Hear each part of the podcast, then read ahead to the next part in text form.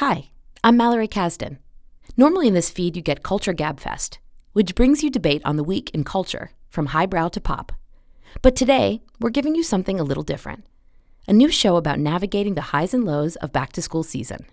It's a podcast I host called Coffee and Crayons, produced by Slate Studios in partnership with Target.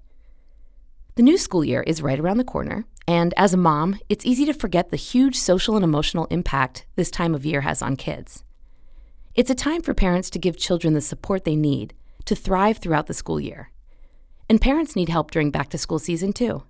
That's what this podcast is a series of conversations to help families thrive during tricky transitions. In each episode, I talk with fellow parents about inclusion, creativity, and compassion, and they offer strategies for the school year ahead. On this episode, I chat with Joy Cho, founder and creative director of Oh Joy, about encouraging kids to be creative and helping them express their individuality.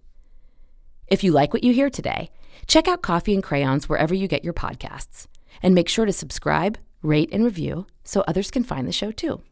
This paid podcast is produced by Slate Studios in partnership with Target. They were having a particularly rough morning and they just weren't feeling ready to go out and face the world. And so I'm often very silly with them. And we made up a song called Put Your Pants On because they had to put their pants on. So we made up this song together. And it turns out it's like the hit single on my album. So yeah, I mean, that came out of a really natural moment where I'm like, guys, we gotta put your pants on, put your pants on, put your, put your, put your, put your, put your pants on. One, two, three, put your pants on,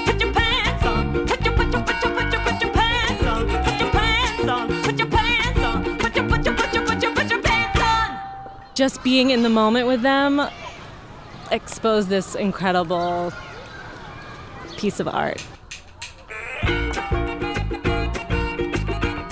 From Slate Studios and Target, this is Coffee and Crayons, a back to school podcast all about navigating the highs and lows of this transitional time of year. I'm Mallory Kasdan, a podcaster, voiceover actor, and children's book author. I'm also a mom. It was only when I became a mom did my craftiness really come through. For my daughter's first Halloween, I dressed her as Pebbles and transformed her stroller into a Flintstone mobile. That was a highlight, but it's not always easy to be the DIY mom. Even after doing this for eight years, it really helps to lean on fellow parents this time of year. Which brings me to my guest, designer Joy Cho. She started her site Oh Joy over a decade ago. With her sharp eye and friendly voice, she grew her audience beyond the design community. And the success of the site made it possible for her to launch her own business, now, Joy's designs can be found on wallpaper, band aids, luggage, and children's clothes. And I'm delighted she is here with me today. Hi, Joy. Thank you. Thanks for having me. I'd love if you could introduce yourself. So, how, how do you introduce yourself, for example, on the playground? Oh, on the playground. Yes, I love that. Well, I typically say that I am the founder and creative director of Oh Joy, which is a lifestyle brand. And then I will go a little bit into the fact that Oh Joy creates daily content, fun things like food and fashion and home decor, but also we create products, all things which bring a little dose of joy to every day. Um, I love your blog and I love your design. Thank you. For listeners that might not know Oh Joy. Uh, it's a lovely mix of color and texture, dots, stripes, abstract flowers. But how would you describe your aesthetic? Oh Joy is definitely very colorful, but we also like to throw in a dash of whimsy. I'm all about mixing unexpected colors, teaching and showing people how to embrace color, whether that's in their wardrobe or in their home or in whatever items they may put into their home to make it feel happier. Um, for me, it's about just teaching people to feel a little bit braver about doing that. So tell me about your path from blogger to entrepreneur and mom. Well, I started my company in 2005 when I had left um, my previous two jobs. I had moved to a new city, so I started freelancing. And a friend of mine had suggested starting a blog. And now this is in 2005, so I had no idea what blogs were really. All I could think of was Doogie Howser from that show back in the day. And I was thinking it was just an online journal where I would just talk about my thoughts, which didn't feel very interesting to me. And so once I kind of figured out how to even do a blog, I started being able to upload images and it really became an online journal for me, for my inspirations, for projects I was working on. And it really was a side companion to what turned into a design business because while I started freelancing, thinking it was temporary, people started reading my blog for people started coming to me knowing that I was doing design work and and I was getting clients that way. So that started growing, that started picking up and Ojoy was really a design company for the first 5 years or so of the business and that's what I was mostly doing as my work. The blog was kind of for fun, it was always a side companion. And it wasn't until my first daughter Ruby was born in 2011 that Ojoy, the blog itself, started becoming its own part of its business. And I didn't necessarily have to do as much client work. And it was a good time to transition out of client work because I had this new baby. I wanted to be able to ease back into working, but also I loved that Ojoy, the brand, was becoming its own thing. I didn't necessarily have to design for other people anymore. So ever since then, we've really focused on designing Ojoy products through licensing partnerships and then the content, which has evolved evolved over the years for sure, in that now there's sponsor content that we do, but we also do content every single day, like that we just decide to create because we love the ideas and we want to share them with people. And it's it really is about happiness. I mean, for me, it's just how can I make someone's day a little bit better with some idea that I'm going to either inject into their brains with ideas that we can give, tips and then with our products that we design how can that product that we design that somebody can buy and put in their home just give you instant happiness that's so lovely so and we see your daughters on the site a lot and what what are they like um, my oldest daughter is Ruby, who is six and a half, and then my youngest is Coco, who's three and a half. So I have two girls. And they're it's so funny. It's so funny to me to have kids because you see this mini man- manifestation of yourself and your partner in these like tiny little people. And mm-hmm. so my oldest is very much like me. She's very sensitive. She's very creative. She loves doing art projects. Um, and my little one is definitely more wild and like spunky like my husband. And she doesn't care what anybody thinks and she doesn't care about getting in trouble. She just does her own thing like, do they like the same kinds of things that you like? Do they like your aesthetic? Do they have the same like favorite colors as you? Yeah, I mean, my oldest Ruby, who's very similar to me, she loves crafts. She loves making things. She's really into projects. She really has picked up on my sense of color um, because if you ask her what our favorite colors are she will say every color and she'll even say gold which is what i say my favorite color is so it's it's sweet and it's like so fun just to see how when your kids are surrounded by whatever they're surrounded by how much they pick up on that and that being me and my aesthetic and my brand and they've both grown up with oh joy being in their lives there's such a delightful creative energy that runs through your site and your designs Tell me about the role that creativity plays in your home from meals, school, crafts. Um, what does creativity mean to your family? I obviously have a design background. My husband is a physician, so his background is very different in the sense of what he does on a day to day basis, but he is also very passionate about creativity for our family, for our children, um, because we both grew up coming from immigrant parents who came to this country and both had businesses. Um, my parents had restaurants, his parents had uh, delis. And so we found ourselves having to get really creative, especially in times when our parents couldn't afford a babysitter to watch us when they were working. So we were often at the stores or the restaurants.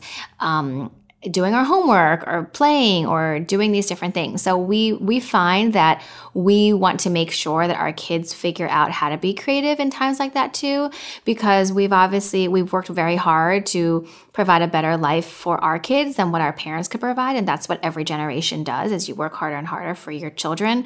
And in that case, our children have access to toys that we didn't have. Our kids have access to going to summer camps and classes that we didn't have. However, we also want to make them be really creative and resourceful when they're just at home playing, when they have whatever it is that is there that they've seen a million times, how can they continue to enjoy the art supplies they have or the craft supplies? And so one thing we've done at home that I've um, been initiating lately is when they want to do a project or something more creative, is to limit the materials they use. So, for example, if you give a kid a whole bunch of art supplies, it's not as hard for them. And it's just like they have everything at their disposal. But if you say, hey, why don't you make, and you could just name something, let's just say I were to say, make a sculpture, but I only gave them paper and tape, then all of a sudden a child is thinking about how to make something that's three dimensional out of something that's two dimensional. And that helps to challenge them in other ways and helps their brain to think. And I love that because we we want to provide for our kids but we also don't want them to feel like they're always going to have access to everything and that they can come up with creative solutions when they have less things. We're talking a little bit about back to school time. What are some other concrete tips that you would offer to parents to encourage creativity I think, you know, if we're talking about back to school time, and this is a time of year where you're helping them transition back from maybe a lot of play and and you're not necessarily doing homework and all that all those things regularly, I really do try to carve out specific times for things that do challenge their brain a little bit more. And to me, creativity is in all of that. So for my youngest, we might be reading an alphabet book or an animal book, but then we'll go into looking at the picture and I'll ask, well, how many dots does that alligator have on his tail? Or what color is that rabbit. Like things that the book isn't asking but other things that i can see that i know that she can see and can pick up on. Because then we're not just reading it straightforward okay three minutes have passed. We're done. We're really looking deeper into this. We're also appreciating the illustrations. We're appreciating the scene. And we're pulling more out of that book than what it looks like on the surface. Um, and then with our daughter, when she, our, sorry, our oldest daughter, when she's reading, she can read the whole thing by herself. We don't really need to do anything, but we also want to interact with her, especially as we get ready to go back to school with things like comprehension. And so we try to create other scenes or alternate um, possibilities within that book of what could have happened. Like, what could have happened next? Or maybe the story ends, but we discuss what could be, what could happen after that particular story ends in the real life of that scenario. That's very cool. And so, what kind of crafty stuff are you guys into now? Your kids, your daughters? Um, my kids are into some of the stuff that I feel like all kids are into, like slime and making slime, putting a million different things into it. Um, but you know what else my kids really love? Um, is this thing called fairy potion you know how kids, especially young ones, love to just like me- get messy and they need love mixing things together. So all you do is you get a glass jar and it could be a leftover from like yogurt or pickles or whatever. A glass jar, pour some water in it, and then you give them things like food coloring, glitter. Um, they can go outside and get like small leaves or small flowers and like they mix it all in together and it becomes this like beautiful colored liquid with like it's sparkly because of the glitter, and then you call it fairy potion. All of a sudden, it's this magical thing that is really just a jar of water with a bunch of stuff in it. But they could spend a good 30, 45 minutes creating that and then mixing it. And then when you're done, you have an airtight lid on this, and um, they can shake it up and almost use it like a uh, snow globe.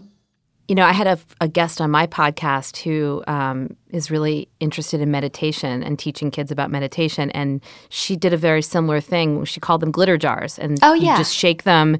So I think this is a great way to like rest your mind or look watch the glitter fall like you know the way that a snow globe is but it's kind of like you could teach that skill multi-purpose right totally and i think it's just the mix of senses you know there's just so many things that go into it that is really great for them and for their imagination. I love that. Yeah, my son plays with mason jars. He takes ma- magic markers, puts them on paper towels, and then dips the paper towel in the. This is like his homemade food coloring, I guess. He, oh, he yeah. sticks, sticks the paper towel in the jars and has like a whole rainbow of different colored jars on his mad scientist table. It's kind of awesome. I love that. So, the idea of self expression and individuality is a little bit different from creativity, we've been talking about. How do you define self expression? I mean, for me, self expression is really it's what you want to wear. It's the things that the different ways you choose to say things. It's pretty much how you express yourself. And For me, it's taken a really long time as a person to figure out what is my form of self expression, what is my individual style. Some of that comes from just having evolved as a person, getting older, getting confident in myself as a person, also with my own brand with Oh Joy, how that's evolved and how do the two parts speak together. But the biggest thing I can say is that after I had kids, I really became a lot stronger and a lot more confident in who I am. And therefore, I was better able to express myself and show my truest form of self expression because I wanted to reflect that in my kids. I didn't want my kids to see insecurities that I have. I didn't want them to see me getting hung up on what other people think. I didn't want them to worry about those things and therefore I can't worry about those things or at least try not to more so than ever. Um, because there's always a time when kids are in school no matter what once they grow up and they get to be a certain age there's always things that are going to come into question for them. Um, someone's wearing this why don't I have this? Or someone said my hair looks like this. Like all this stuff that you you forget happens because I'm so far from that stage of life now but it happens. And when you see see it come back through your kid. And especially when they're little and you're thinking, oh my gosh, already kids are starting to compare, they're starting to judge, they're starting to say stuff like that to each other. It's it makes me even more so wanting to be really strong for them and really wanting to like be a good example of self-expression and how it's okay to express yourself. Can you think of some other ways parents might encourage their kids at back to school time to express their individuality? Yeah, I think there's a certain level of choice that is fun for kids because you know, you can't give kids a, f- a totally free reign when it comes to going back to school because some kids have uniforms. Sometimes there's dress codes. You have certain requirements for like your backpacks. You know, I know in some of my kids' schools, like you can't have characters on your backpack. So those are sometimes forms of self-expression but i think there's other fun things that you can play with. You know my one of my kids has, does have to wear uniforms but she has like the ability to choose different colors of certain tops or like leggings can be any color or socks and things like that. So that's probably the simplest way because that's just something that they can have a little bit of a choice in while still being somewhat defined within like certain limitations.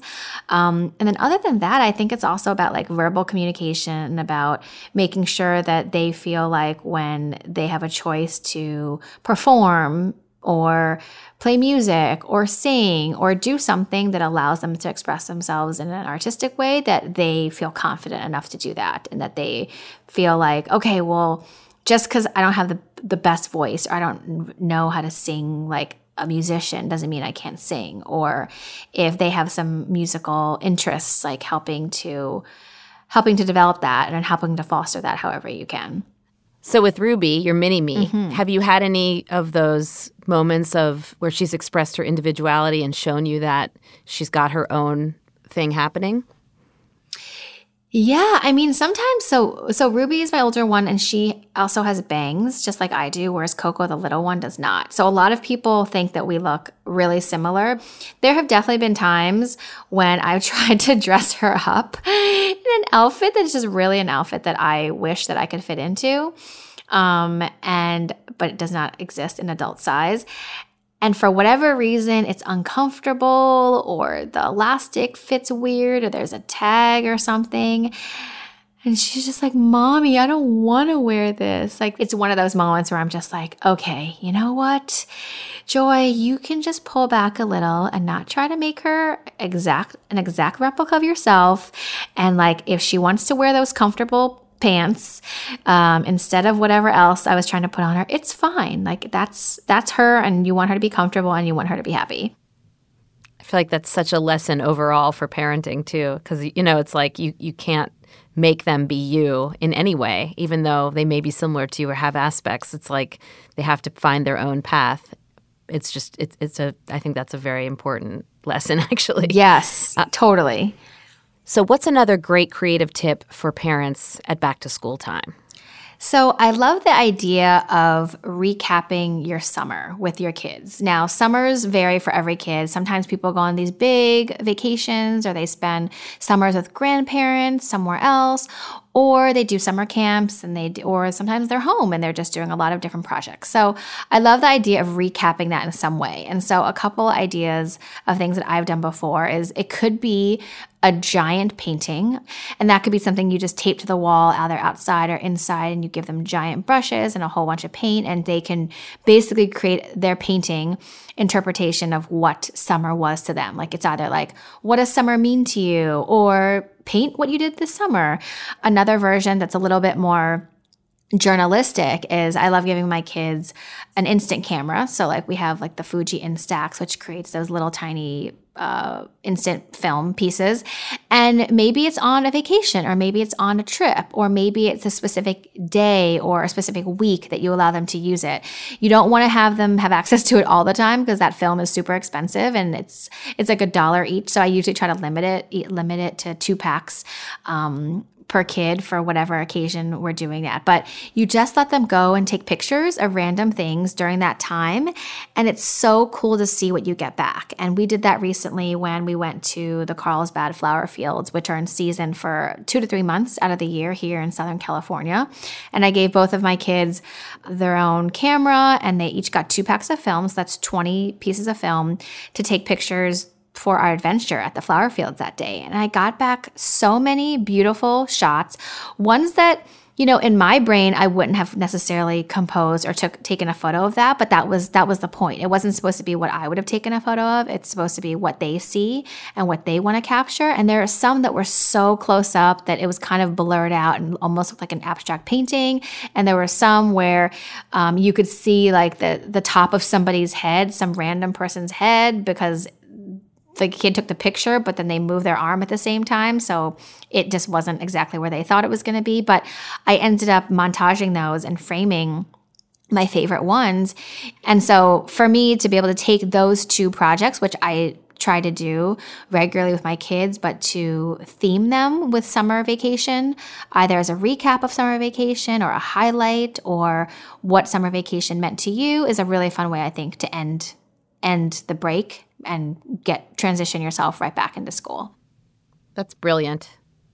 Well, Joy, thank you so much for talking to us today. Thank and you. I can't wait to see what's next. Yeah, thank you so much, guys. Joy Cho is the founder and creative director of Oh Joy. You can find out more about her at ohjoy.com. What kind of art, like creative stuff do you guys do? In my school, we had after school, and I joined hip hop class for a couple of weeks, salsa class for a couple of weeks, art class for a couple of weeks. I do um, piano. I do. I love piano. Um, currently, right now, I'm painting. I have a stepdaughter who's 16 and my daughter who's 11 who they constantly put on like dance performances for us. So they'll spend all week or on the weekends practicing and coming up with routines. And then on the weekend, they make us like a little playbill and give us invitations. And we literally sit in the living room and watch them perform. They like to make stop frame animation films. I try to teach them the basic fundamentals of telling the story and understanding the rules. There are rules, but um, the rules are just the foundation, and I encourage them one day to know it so well that they can break the rules and then that's how they'll be able to express themselves individually as artists. In our camping site, we had to um, design um, a birdhouse out of twigs and leaves and all our natural surroundings, and it was really fun. I mean, I got splinters, but it was really fun. That's it for today's show. Coffee and Crayons is brought to you by Target and produced by Slate Studios. Target has back to school covered. Shop our best back to school prices at Target all season long. Go to target.com slash back to school. I'm Mallory Kasdan. Thanks so much for listening.